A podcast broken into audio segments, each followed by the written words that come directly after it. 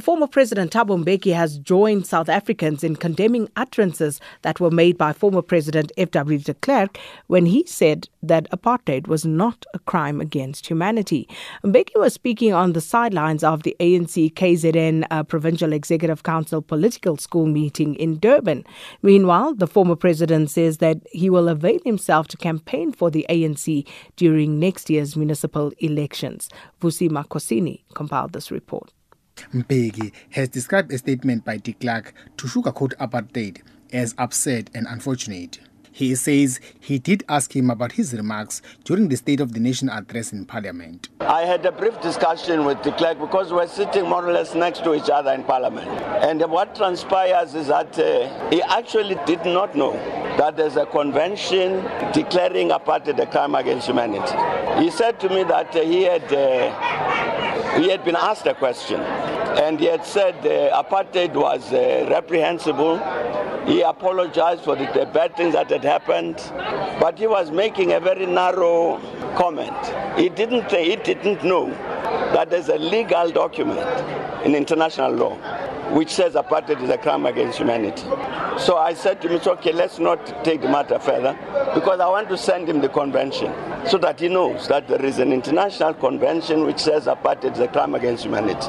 Asked about his availability to campaign for the A N C during next year's municipal elections, the former president nodded his head, saying yes, he is available to help the ruling party. I'm a member of the A N C, and therefore I would be able to assist the A N C everywhere, including in K Z N. Uh, indeed, uh, the last uh, local government election in which I participated, there was when we were still in, in, the, in the leadership of the A N C, was in K Z N in two thousand six.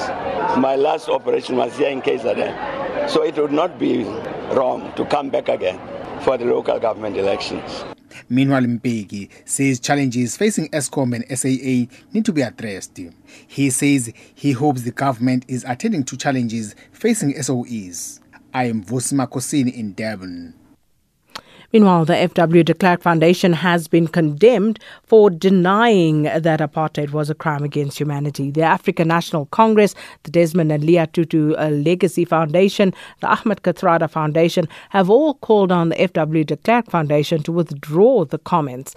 Now, in a statement, the foundation says that the idea that apartheid was a crime against humanity was and remains a project initiated by Soviets and their A N C S A C P allies to stigmatize white South Africans by associating them with genuine crimes against humanity, which have generally included totalitarian repression and the slaughter of millions of people. So for more on this, we join on the line now by the mayor of Polokwane and uh, the sister of the late uh, Nokuthula Simelane, Tembi Nkadimeng. Uh, thanks so much for your time this afternoon, Miz Nkadimeng. Good afternoon, Zakina, and good afternoon to our listeners.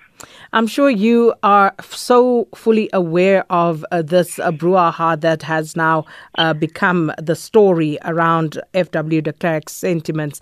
But what was your reaction when you heard the comments uh, for the first time by the former Deputy President of South Africa, F W de Klerk, that apartheid was not a crime against humanity?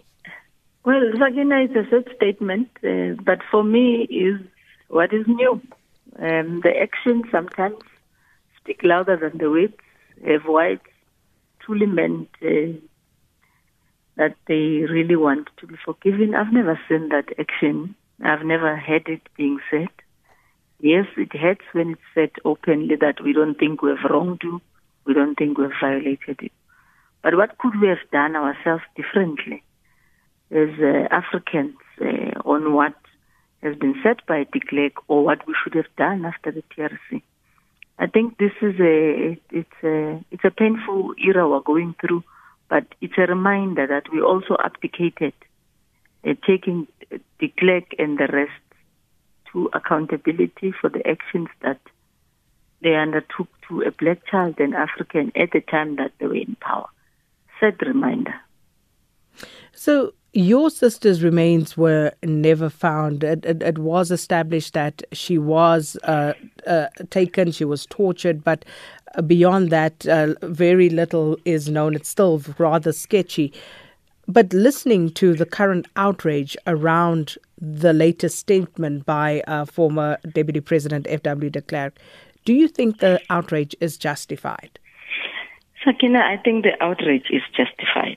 Um, but of course, I mean, what is a worry to me and disempowering was our government, uh, the government of today, which should have held those who did not qualify for amnesty responsible.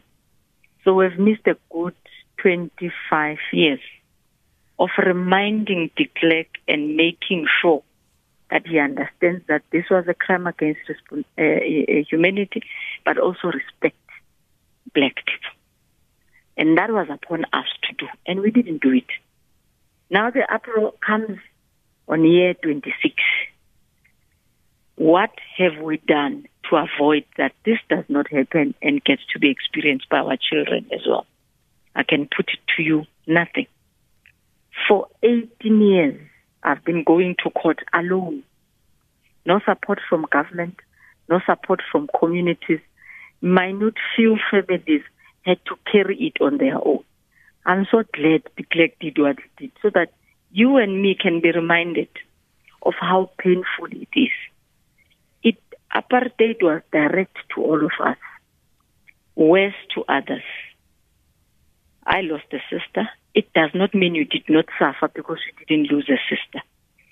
The question is, what could we have done differently, all of us, to make sure that much as apartheid was bad, but we made those who were responsible for it to be accountable. When we had a law which said they must be persecuted, then we don't honor that. Then we do injustice to ourselves, by ourselves. So, in the latest installment of events, do you believe that the A N C should have raised or done something, said something regarding de Klerk's statement before it was raised by the E F F in Parliament? Not only even being raised by E F F, every day it becomes to me a responsibility of the A N C to champion these matters every day. So it needed no Sakina to raise it. It needed it no E F F. It's a responsibility that we carry every day, that we should raise it. You should stand by the victims. You should stand by Africans who were violated for years. So I, I, I it, it's an unfortunate. I read the statement of a, a Reverend Lapsey in the morning. I'm sure you've seen it. Yes. He issued a statement. He says, much as he disagrees with the, how the issue or the SONA was handled, on the other hand, he was saying, I agree with the E F F. I equally do. I will agree with anybody else, not about the E F F. There have been isolated people who stand up, support us.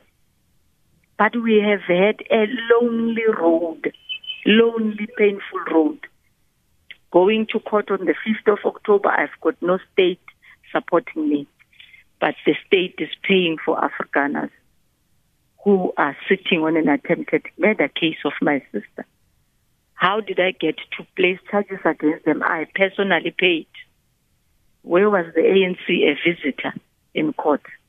Where was the, the government neglected me? So why should I wait for E F F only last week when I'm talking about eighteen years of what the E F F is feeling yesterday? I spoke to A N C National Spokesperson Pule Mabe this morning, and, and I asked him precisely about the T R C cases. It's now twenty-two years since yes. those were handed over to the N P A. And I asked him, what has the A N C done? What is the A N C doing? And he says the A N C is doing something about it. You're a member of the A N C. You. You're a deployee. I'm listening to that. I'm I glad you, you heard said, it. So I, I wish you would have said, like what? So, so I want to hear from you. Maybe there's something that's been done that we are not privy to.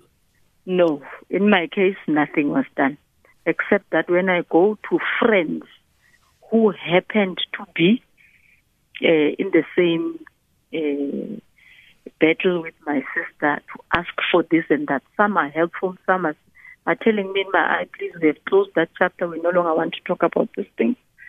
It's okay. But did I even have to go and ask you, look for you? Some people are staying in Botswana, others are staying out of the country.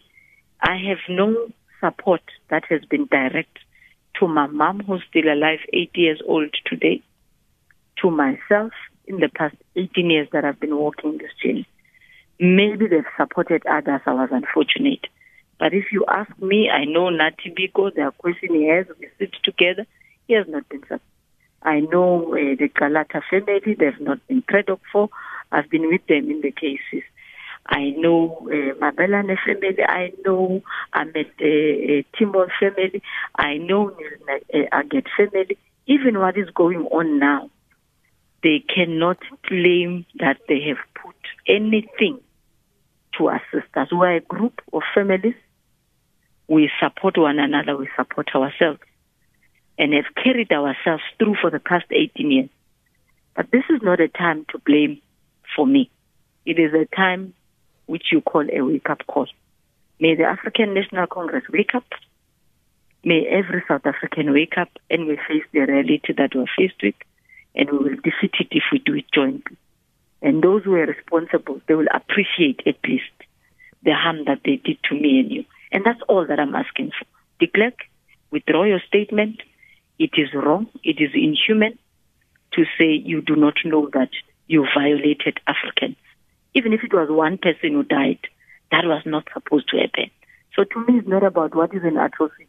It's, it's, it's a Holocaust with six million or it's two hundred people too little or whatever. This was a crime against humanity. Many people died. Many people are unaccounted for. He can't say he doesn't know that. I, I listened to the former President Mbeki saying, he said he's not even aware that it was declared by the United Nations as a crime against humanity. I don't even think it's true. But for crying out loud, he did not even have to be told that his actions were a grave injustice to another race. Uh, just a final question. Um, you you speak about this eighteen-year journey that you and your family have been on. I know your father uh, passed in two thousand one without seeing uh, any resolution to this uh, particular problem. And then the inquest is now set for October, as you said earlier. Uh, your mother's eighty years old. How has she responded to this? Well, she's not taking it good. I think she's also scared, Sakina, that she's... Uh... old and uh, may not really live to see the day, or may not really live to see the days where she gets to sit with them and get the ultimate truth. But she's also scared as to whether will the court be able to arrive at getting them to talk. Because for us, it's not about them being incarcerated. It's about them telling us what happened to our loved one so that we could be able to close that chapter. But uh, she's strong, I think, for an eighty-year-old woman. And uh, we pray for her. We wish that she'll be there uh, in October so that we support her in in her seeking the truth about her daughter, because that can never be transferred to anybody else. And I don't wish her to transfer it to me, but I'm here to support her. I'm doing this actually because of me understanding her cries every day. My mom still confuses me and calls me Nokuthula sometimes. And she will say, oh, I'm thinking about her. So and, I know and, and this is what it's and about. And I think that's what I want to end for her. Even if it means she gets the truth and live for only two days. Let her have happy two days and die in peace. Tembi Nkadimeng, let's leave it there. I almost called you Nokuthula as well.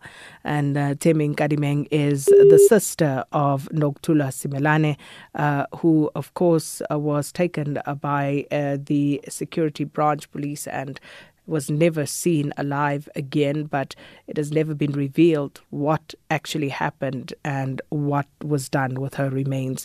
And uh, this inquest set down for October this year. And uh, Tembi Nkadimeng, of course, also the mayor of Polokwane.